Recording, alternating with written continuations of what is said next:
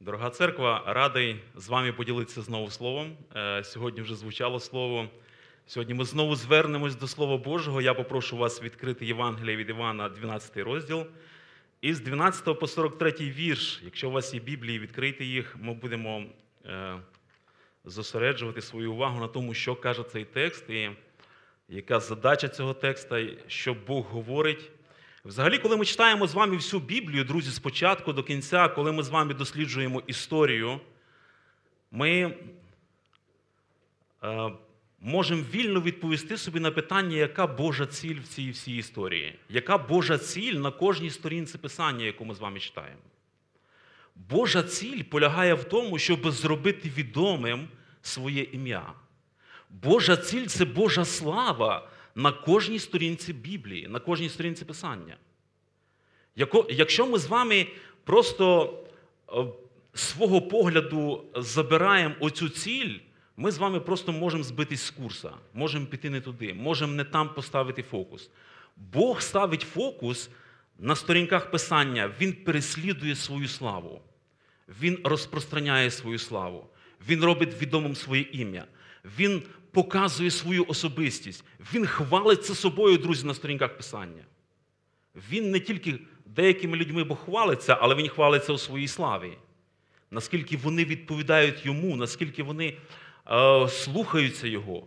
Ось Бог рухає свою славу. І ми сьогодні поговоримо з вами про саме цей уривок, який вже сьогодні згаданий, був славний вхід Ісуса Христа в Єрусалим. Чому він славний? Тому що особистість, яка входила або в'їжджала на віслюку в Єрусалим, в Єрусалим у цей момент, вона славна особистість, друзі. Славна особистість.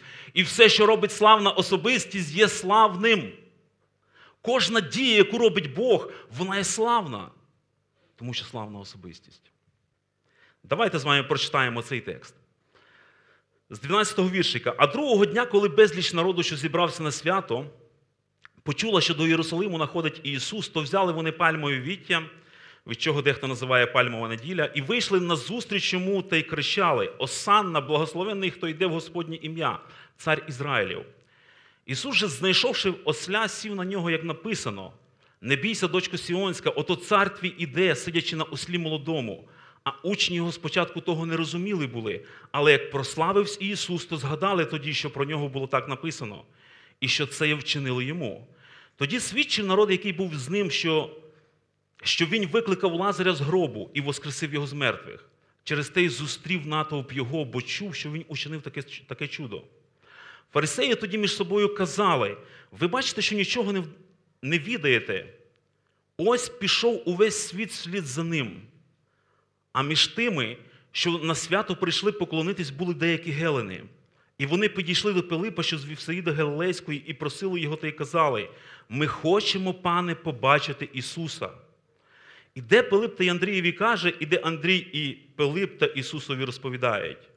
Ісус же їм відповідає, говорячи, надійшла година, щоб син людський прославився.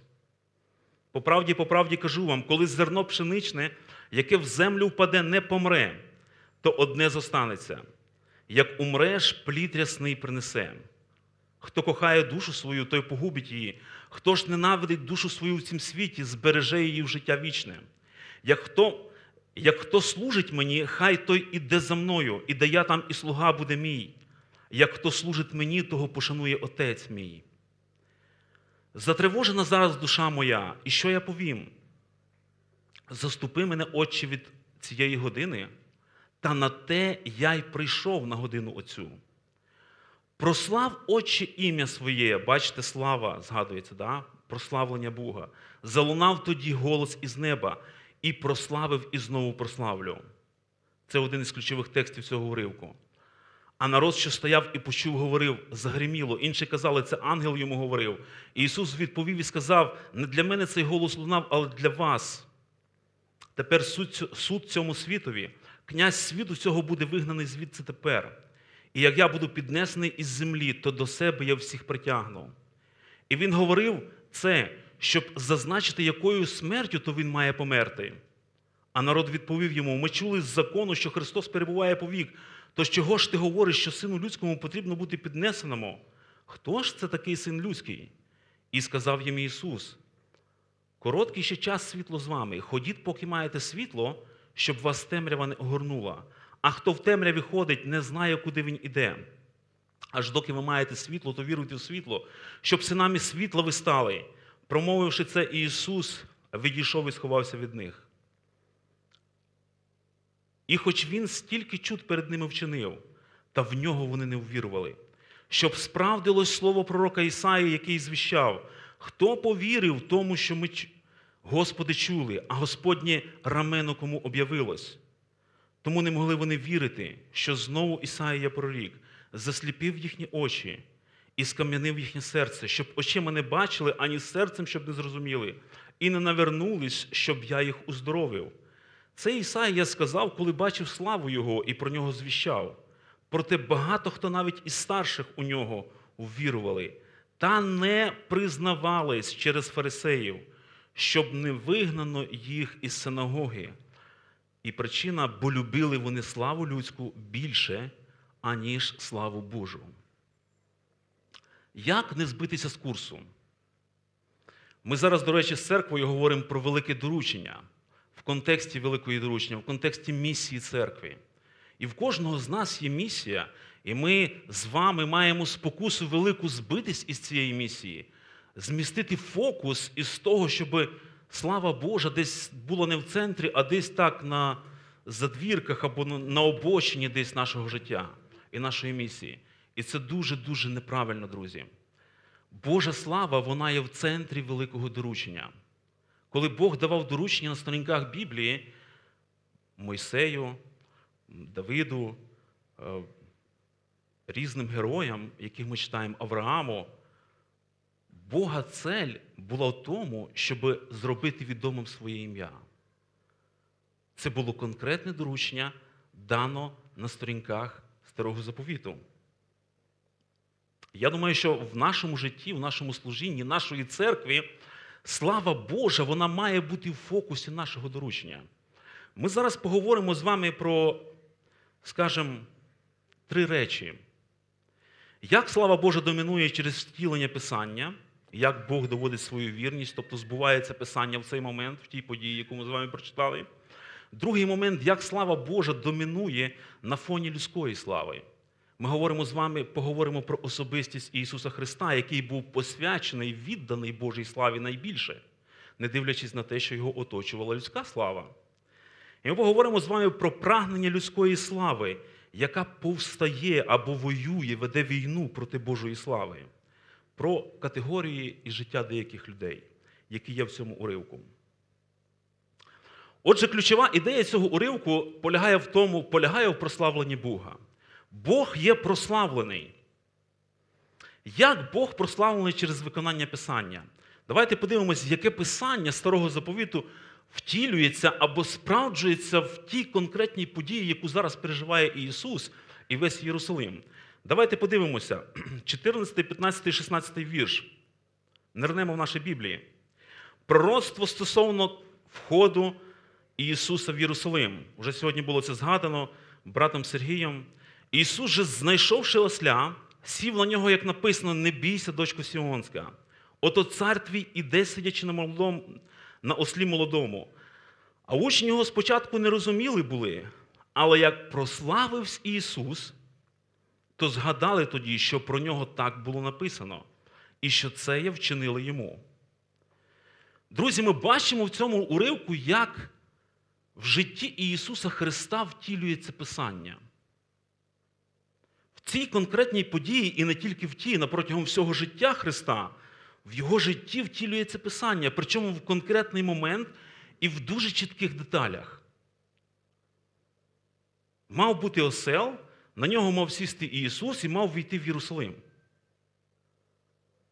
Це доволі серйозні деталі в Біблії, які написані, і які були задовго написані до того, як це сталося з Ісусом Христом. Друзі, ми бачимо красоту, ми бачимо дотошність, детальність втілення Писання в житті Ісуса Христа і взагалі в історії. І все, що написано детально, так як написано, Біблія говорить про те, що вона буде втілюватися, тому що це Слово Боже. Якщо Бог щось говорить, Він не просто так говорить, тому що йому хотілося сказати. Він не просто веселить аудиторію, коли говорить. Він говорить, і це буде зроблене. Причому в самих мелких деталях. Подумайте про втілення Писання в вашому житті. Подумайте про ваше відношення до Писання, друзі. Чи варто довіряти Писанню, якщо зі всією точністю воно буде втілюватися? Те писання, яке ще не виконалось, воно виконається. Друзі, і це свідкує нам про велику Божу вірність своїм словам. Коли Бог щось говорить, Він каже, я не просто говорю тобі, тому що я перед кимось хочу виглядати нормальним. Я нормальний вигляджу перед самим собою. Тому що більшого авторитета, ніж я і моє слово, яке я говорю, немає на світі. Діло взагалі тут не в вас, яким я це говорю, діло в мені, хто це говорить. І якщо я це говорю, я заявляю определенні речі, це значить, що це важно і воно по-любому втілиться. Друзі, всі деталі стосовно другого приходу Христа, е, події, які будуть перед другим приходом Христа, вони будуть втілюватися. Тому що це Бог сказав.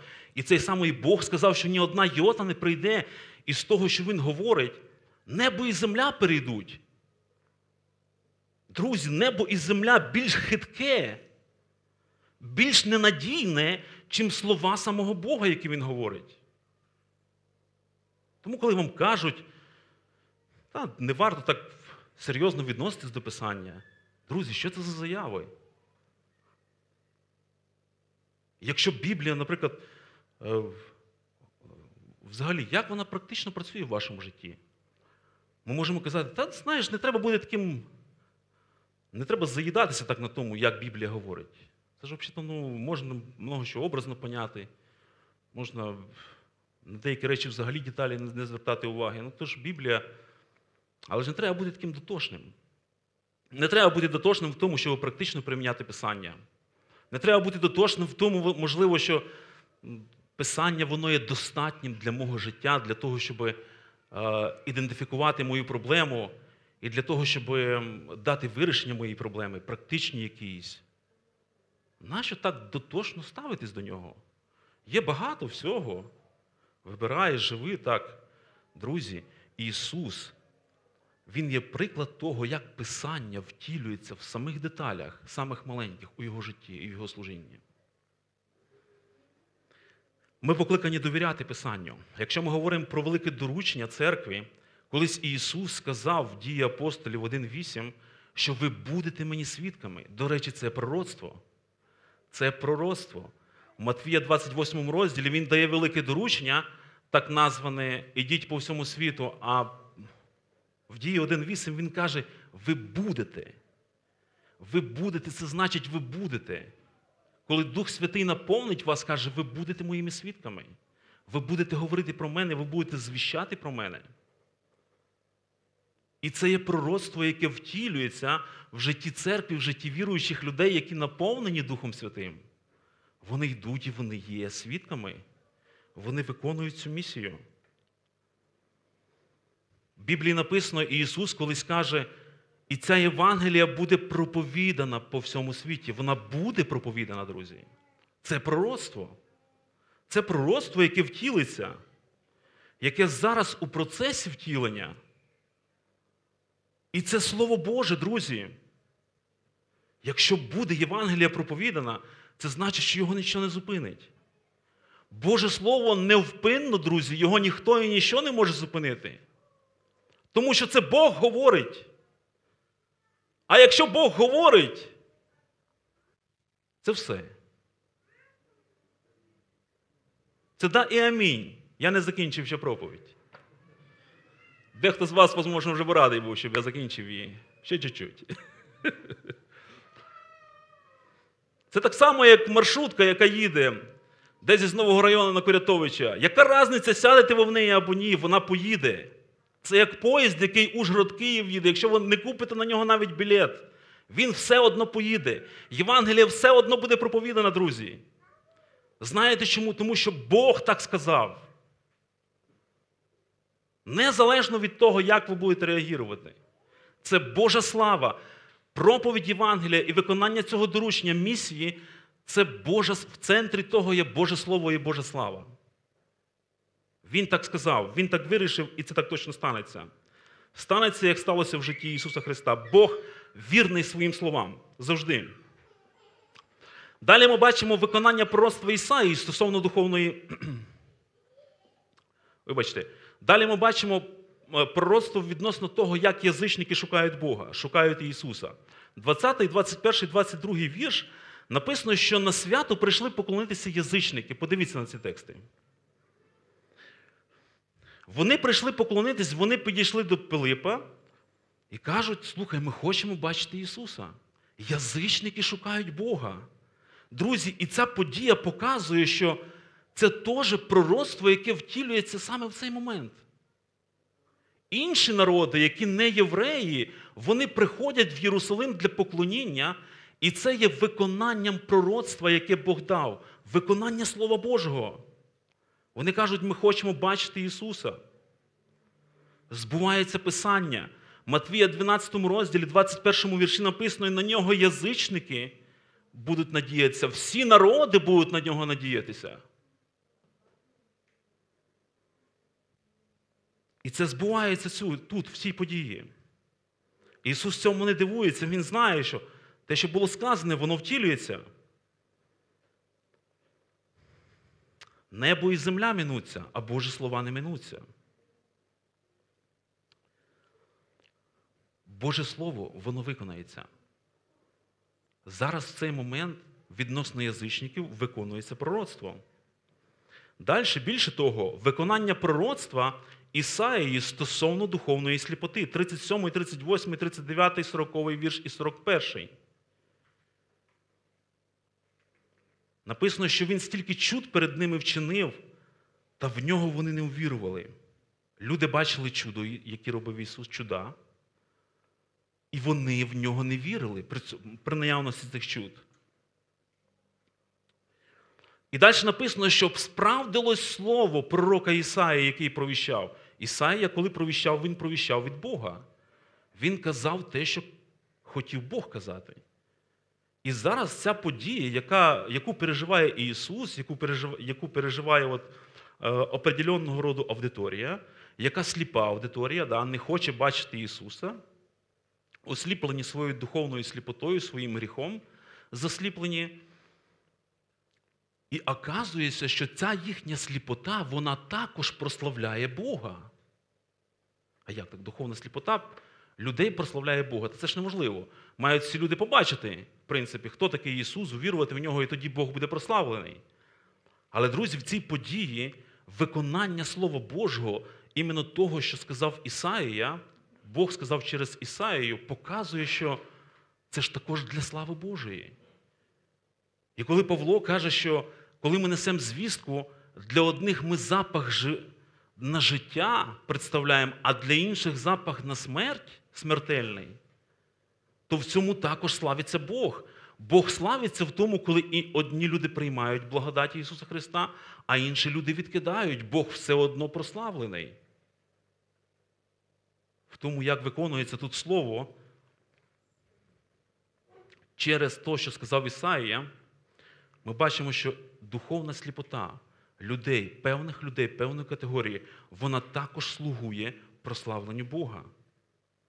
Друзі, таке питання для нас. Я розумію, що кожна людина вона переживає на собі втілення Слова Божого. Я можу вас звернути до проповіді, яку колись е, більше місяця, можливо, тому назад говорив наш пастор Саша Павельчук. Він говорив про волю Божу, і говорив про Боже проведіння, як воно втілюється в історії. І я хотів, би, щоб ми подумали над питанням, як я переживаю на собі втілення Слова Божого? Як Слово Боже втілюється у моєму серці, не просто навколо мене? Друзі, фарисеї і книжники, які не вірили, які відкинули Ісуса Христа, вони також переживали на собі втілення Слова Божого. Але це втілення Слова Божого було зовні. навколо вас також Бог багато чого може робити. І ви дещо з тих діл, які Бог робить, можете помічати і навіть іноді радіти тому, що Бог робить. Але питання в тому, чи Слово Боже втілюється у вашому серці, чи Слово Боже втілюється, міняючи ваше життя. Ось в чому питання. То, що Слово Боже втілюється навколо вас, ви не несете за це ніякої відповідальності, друзі. Ви не будете відповідати перед Богом за те, чи Слово Боже виконувалось там в житті одної, другої людини, чи в житті пастора. Але ви будете нести відповідальність перед Богом, чи Боже Слово особисто в вашому житті втілюється. Ось чому питання. Це головне питання. Як Боже Слово міняє мене? Як Боже Слово працює через мене? Особисто. Як воно мене міняє в характер слави Божої, в характер Христа? Другий момент. Як слава Божа домінує на фоні людської слави? Подивимося на образ Ісуса.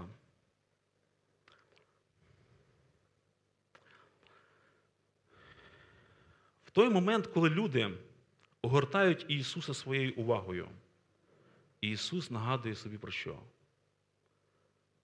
Ісус не аплодує, каже: Ура! Наконець-то прославили мене. Ні. Ісус зовсім по-іншому реагує. В той момент, коли люди огортають його своєю увагою, Ісус нагадує собі про місію. Він живе далі в цих умовах свого прославлення великим дорученням, яке дано йому Богом. Він не радіє тимчасовій увазі, яку має з боку язичників, які шукають побачити його. Він не радіє тимчасовій увазі юдеїв, які стелять перед ним свою одежу і гілки, кричать йому Осанна. Він поглинутий виконанням доручення і шукає прославлення свого батька. Подивіться, 23-й вірш. Ісус же їм відповідає, говорячи, надійшла година, щоб син людський прославився. Про яку годину каже Ісус? До речі, в Євангелії від Івана часто говориться про годину. Ісус каже, що наступає година, і настала вже. І коли Ісус каже про цю годину, що Він має на увазі? Про яку годину? Про якого роду прославлення Він тут говорить? Це він сказав у відповідь учням, коли язичники шукають його. Цікаво. Але говорячи про славу свою, що він має на увазі? І ось що він має на увазі. 24-й вірш. По правді, по правді кажу вам, коли зерно гірч пшеничне, як у землю не впаде, не помре, то одне зостанеться, а як умреш, плід рясний принесе. Говорячи про свою славу, він каже про свою смерть, друзі. Смерть Христа прославляє Бога. Смерть Христа є для слави Божої. Смерть Христа є вираженням слави Божої. І Він на цьому зосереджений, на цій славі, на своїй смерті. У фокусі його місії є Божий план, якому він відданий, а не якісь тимчасові людські очікування, як би вони сильно не блистіли. Він використовує аналогію з зерном пшениці, звичайний закон в аграрному світі. Да? Зерновий недостатньо бути вкинутим в землю. Йому потрібно померти. І Ісусу недостатньо бути було посіяним на землю, недостатньо бути втіленим на землі, прийняти образ людини на землі. Це Він зробив, Він посіяний таким чином був на землю. Але це зерно, яке було посіяне батьком небесним тут на землі, воно мало померти. Воно мало померти.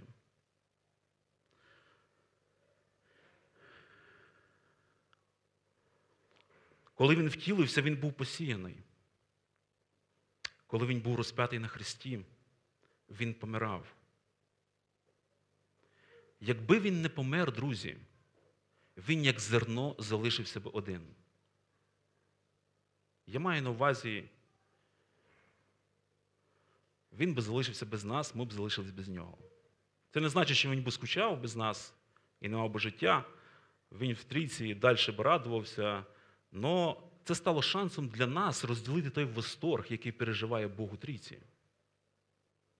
Розділити ту радість, яку не, мають люди, і принести її в життя грішників, які розлучені з Богом, і тільки смерть Христа могла наблизити нас до Нього.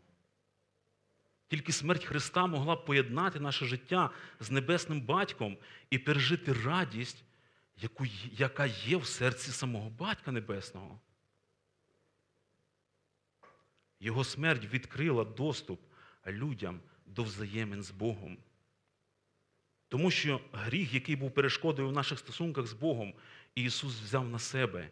І смерть Ісуса не є якимось придатком до Його доручення. Смерть Ісуса є кульмінацією Його земного доручення. Він живе цим. Друзі, коли ми з вами читаємо Євангелію, в кожному моменті служіння Христа Він постійно сфокусований на тому, що Він помре. Оце Його місія, оце Його доручення, оце те, чим Він живе. І він від цього не уступається, він тримається в фокусі свого погляду. В чому тут прославлення Ісуса?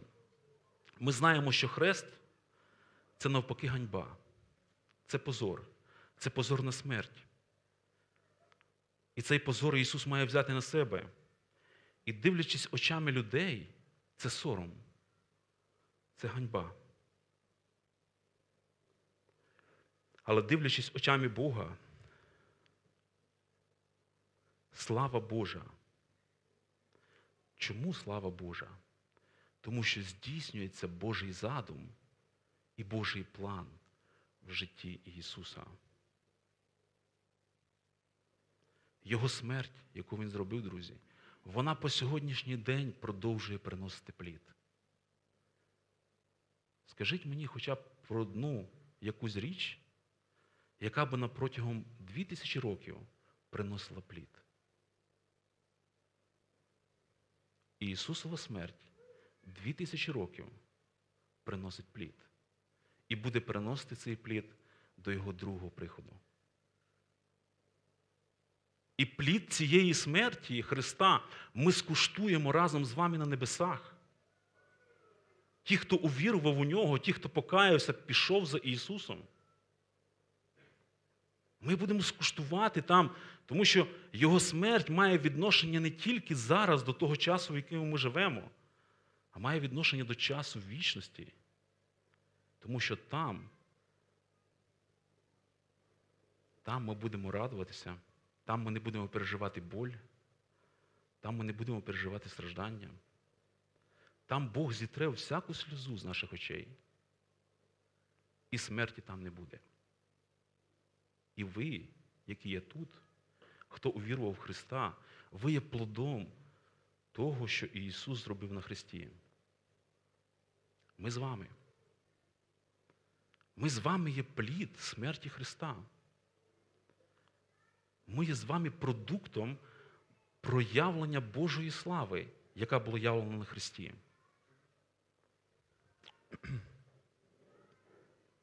Як віддати славу Божу, Богу? 25-й вірш. Ісус каже, хто кохає душу свою, той погубить її, хто ж ненавидить душу свою на цім світі, той збереже її в життя вічне. Як хто служить мені, той хай той іде за мною. А куди йшов Ісус, коли Він каже ці слова? Хто іде за мною, хто служить мені, хай йде за мною. А куди він направлявся? Ми всі знаємо з вами, куди він направлявся. Він направлявся на хрест. Він іде на хрест, там він позорно буде розп'ятим на очах людей. Але яка винагорода того, коли я йду за Ісусом? Яка винагорода? Там, де я, Ісус каже, там буде мій слуга. Хто служить мені?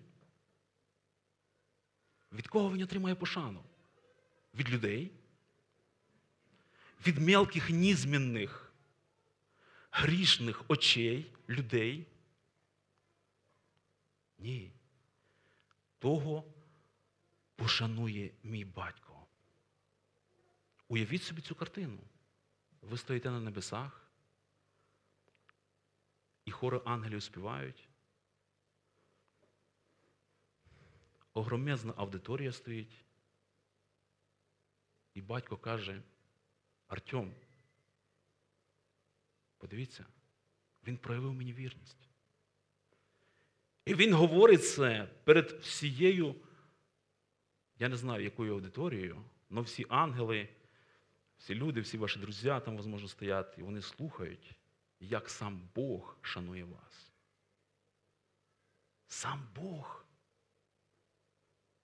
Скільки стоїть ця пошана, друзі, в порівнянні з пошаною, яку ми часто шукаємо в людей або отримуємо від людей? Ось ради якої пошани жив Ісус Христос. Ось ради якої пошани Ісус пішов на хрест, виконавши до кінця ту місію, яка була покладена на нього батьком. Якщо б він шукав пошани людей, він би ніколи не пішов на хрест. Він шукав пошани батька. І завдяки цьому він іде. Бути там, де Ісус, отримати пошану від Батька Небесного. Чи можна уявити собі більшу пошану, друзі? Чи можна уявити собі краще місце, ніж, бути там, де є Ісус? Якщо ви там є, де Ісус, і будете там, де буде Ісус, то навіть якщо ви окажетесь в пеклі, вам все одно за Ісусом буде хорошо. Я часто це говорю свідкам Єгови. Ісус каже, 27-й вірш, затривожена зараз душа моя, і що я повім? Заступи мене, Отче, від цієї години. Але каже, ні. На те я і прийшов на годину оцю. Я прийшов для того часу, який я зараз буду переживати. Про що тривожиться серце Ісуса? Ми бачимо в цьому уривку, як фарисеї також мають тривогу. Ми зараз трошки пізніше торкнемося цієї категорії людей. Але коли Ісус воскресив Лазаря і весь натовп звернув свою увагу на нього, на Ісуса, що починають переживати фарисеї? Вони теж тривожаться. Зовнішня емоція тривоги в Ісуса і у фарисеїв одна і та же. Приблизно. Це зараз про тим із вчорашньої і позавчорашньої конференції, яку хто з вас був, говорили про емоції. Я зараз торкнусь цього моменту. Ви можете переживати одинакові емоції з кимось. Але це ще не означає, що по суті все одинаково. Ідентичність мотиву в переживаннях зовсім інша. За що переживають одні і ті ж самі емоції фарисеї? Вони переживають за те, що втрачають увагу людей. Вони борються за увагу людей. Яка емоція, або в чому, по якій причині переживає таку емоцію тривоги Ісус? Подивіться, Він зараз має славу, його оточують люди, за ним ідуть люди, його шукають люди. Він в оточенні людської слави. І він тривожиться, друзі. Тривожиться. Та як тут тривожиться? Тут вже радуватися треба. Він переживає тривогу. Він переживає тривогу з приводу того, щоб виконати Божий план, виконати доручення, бути вірним тому, що батько йому сказав, бути вірним тому, що батько йому доручив. Його не тривожить втрата близько людської минучої слави. Його не тривожить відсутність аплодисментів, які оточили його, або наявність цих аплодисментів.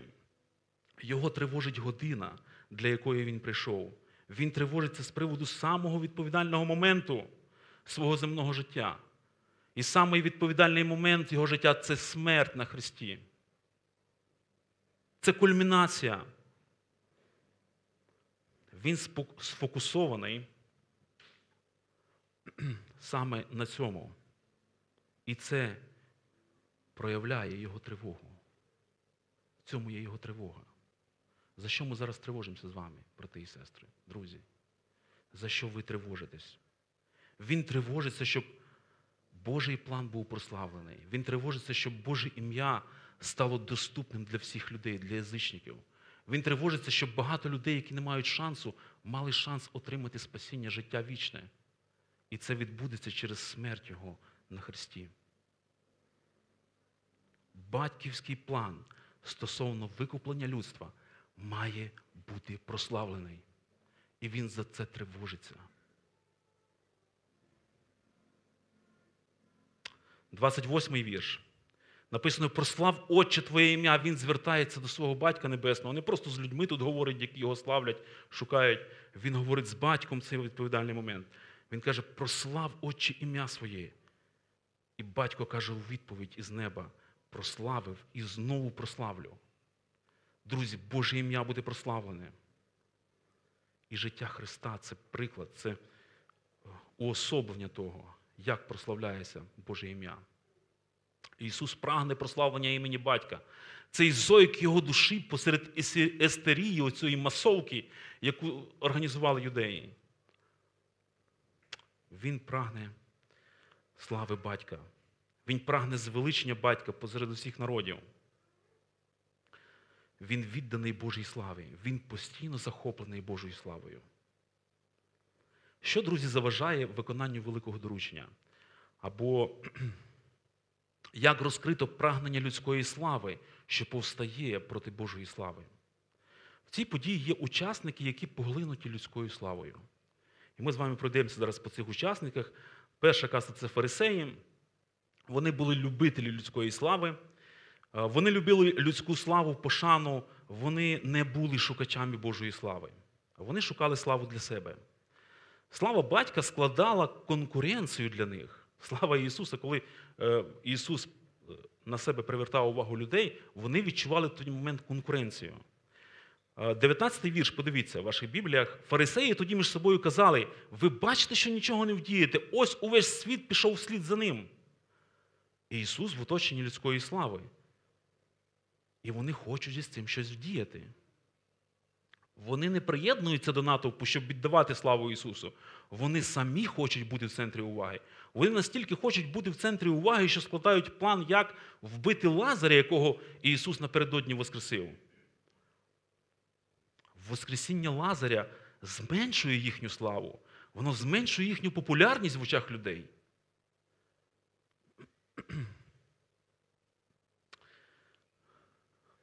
Я чув свідоцтва деяких артистів, коли вони піднімалися по щаблі до слави, популярності людей.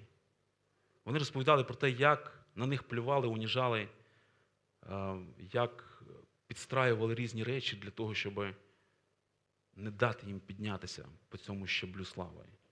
Що лише тільки інші артисти, які вже досягнули цієї слави, вони, як вони підножки ставили. Друзі, і в світі, в якому ми живемо, є постійно оце змагання, конкуренція. Чия буде слава, чиї будуть медалі? Кому будуть медалі це належать взагалі? Кому? Хто буде получати славу? Друзі, Бог достойний слави. Коли Бог дає, наприклад, якийсь успіх нашому служінню, тому служінню, яким ви займаєтесь. Кому слава? Чиї медалі? Хто прославлений? Я прославлений? Чи Ісус Христос прославлений? Хто видний у тому всьому? Я чи Бог? Це питання навіть для служителів актуальне, не просто там для фарисеїв, які взагалі не люблять Ісуса Христа, не хочуть чути про нього. Це питання для нас. Друзі, коли фарисеї, а фарисеї були хто? Вони були відповідальні люди. Їм Бог доручив вести народ. Вони мали бути борцями за Божу славу. Вони мали притягувати народ всіх до Божої слави, притягувати увагу людей до слави Христа. І вони абсолютно провалили свою місію. Вони абсолютно провалили своє доручення, яке дав їм Бог. Тому що шукали слави для себе. І тому шукання слави для себе це є провальним у нашому житті. Воно провалить вашу місію, воно провалить доручення, яке Бог дав нам з вами. Наприклад, якщо говорити про храм, то в ньому спеціально було виділене місце для язичників, які мали змогу прийти і бути свідками Божої слави. Однак, що зробила духовна еліта з храмом? Ті ж книжники, фарисеї, вони організували там базар. Це страшно. Ісус, пам'ятаєте, потім йде, приходить в храм, і Він вивільняє це місце для того, щоб язичники, які мають стати свідками і носіями Божої слави, вони мають бути там, на цьому місці.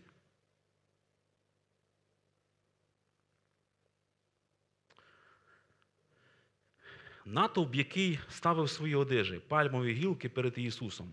Така жертва. Такі правильні крики. Вони кричать Осанна. Осанна означає спаси, Господи.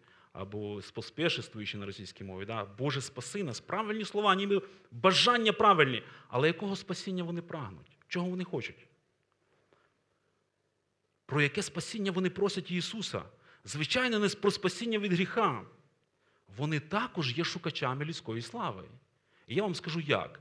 В той момент, коли Ісус, е, ну, коли ця подія відбувається за Ісусом, ви знаєте, що з історії е, Палестина і це місце, де був Ісус, воно було окупа- окупіровано Римом. І є національна гордість у людей.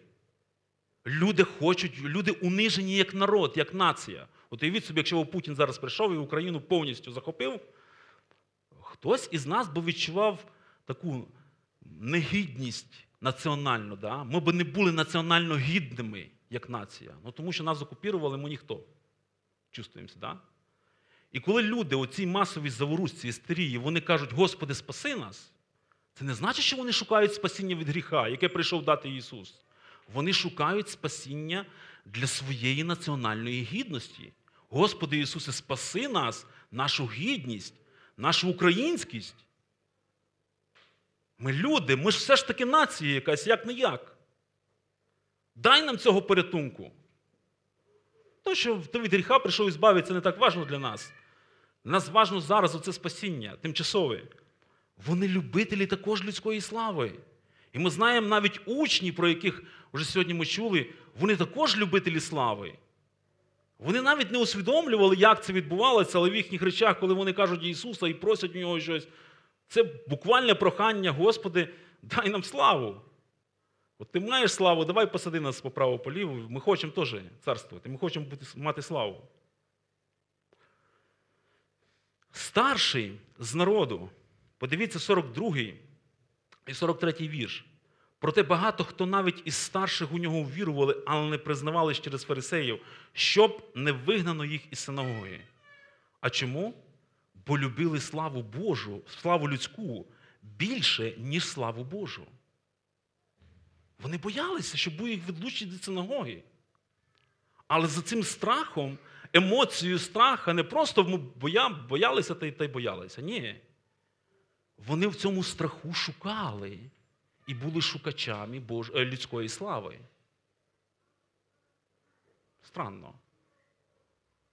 Вони не визнали Ісуса, вони десь в глибині там в своєму серці глибоко повірили, але вони не хотіли визнати. Тому що це певна відповідальність. Тому що страшно, ти будеш позбавлений, ти будеш відкинутий. Друзі, якої слави сьогодні шукаєш ти особисто? Ми з вами якої слави є шукачами? Божої або людської?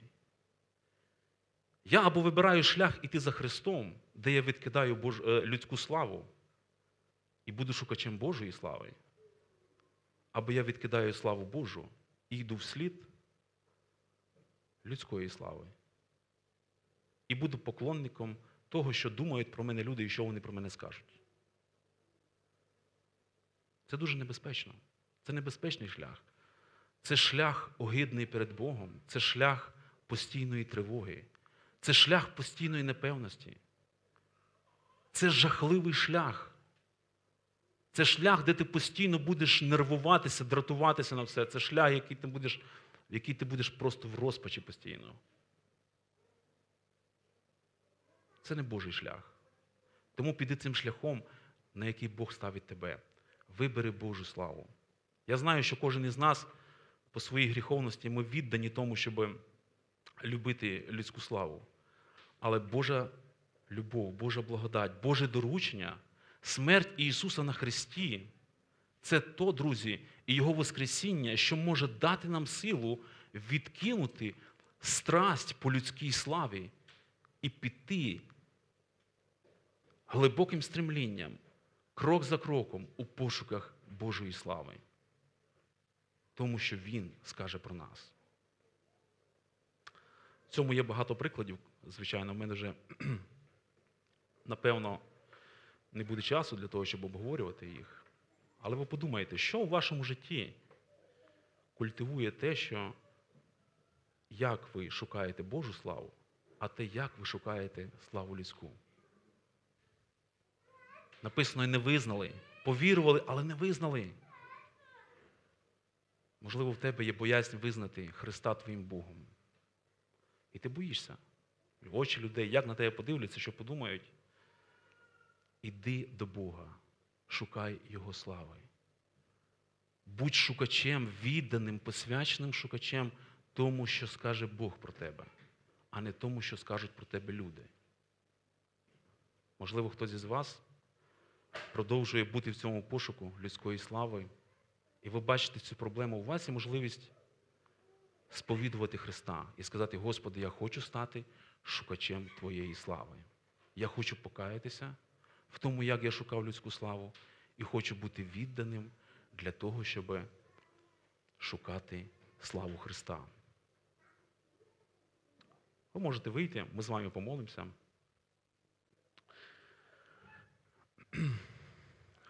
Пашка хоче вийти.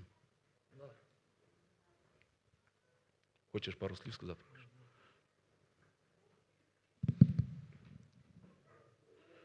Я хочу попросити прощення перед Богом і церков'ю. Ну, Я сильно согрішив, да. Я визнаю це. Мене нема цьому пояснень, я не можу пояснити. Просто пробачте і все. Я хочу помолитися, молитву Так. покаяння. Да. Слава Богу, Пашка. Ми раді, що Бог веде тебе в цьому, і ми раді тому, що Бог дає тобі розположення того, щоб шукати Його і бути з ним. Молись. Господі, слава тобі, Отець Небесний. Господі, я дякую тобі, що ти зберіг моє життя до цього часу. Прости мене, Господі. Прости, Господи. Я приходжу в молитві покаяння перед тобою. Я дякую, що зараз стою і можу молитися тобі тут. За все тобі слава. Амінь. Амінь. Господи, ми дякуємо Тобі за Пашку, дякуємо Тобі за Твою милість в його житті. Дякуємо Тобі, Господи, за те, що Ти приймаєш каючогося грішника, який приходить до Тебе. І ми дякуємо Тобі за те, що Ти хвилюєш його серце, Ти не даєш йому спокою, просто заспокоїтись в його гріху, але хочеш і кличеш його до себе. Слава Тобі за це, Господи. Це Твоя вірність, це Твоя благодать і Твоя милість до нього і до нас всіх. Ми дякуємо тобі за нього, дякуємо, що ти чуєш наші молитви, які були піднесені за нього, за його душу, Господи. Ми дякуємо тобі за Твоє прославлення в цьому моменті. Ти великий цар, і Твоя слава велика і вічна. Амінь. Амінь. Толік, ти що хочеш? Хочу просто покаятися. Хочеш покаятися в чому? Ой. Господь Ісус Христос, дякую тобі за моє жно- дав життя. Господи, прости мені за те, як я неправильно жив, що я був в темряві, Господи. Дякую, що даєш мені прозріння. Дай, щоб я йшов твоїми путями, просвящав Твоє ім'я, йшов і розумів, укріплявся в Тобі, Господи. Прости мені. Господи, що вчив мене. Укріпи мене, Господи. Дай йти за тобою. Не покидай мене. Амінь. Все. Каюся, Господи, каюся в своїх гріхах, каюся. Прости ще раз, прости. Дякую. Амінь.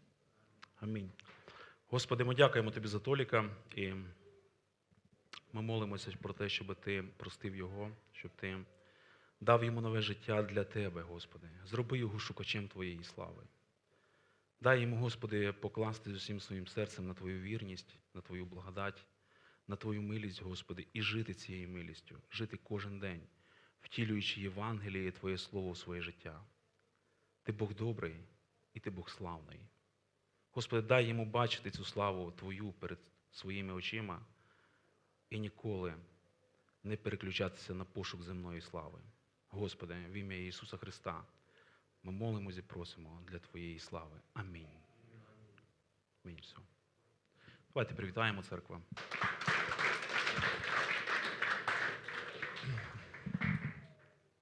Це прояв Божої благодаті, Божої слави в цей момент. Хай Бог благословить вас, брати, іти за Христом, бути вірними Йому і нас всіх для слави нашого Господа Ісуса Христа.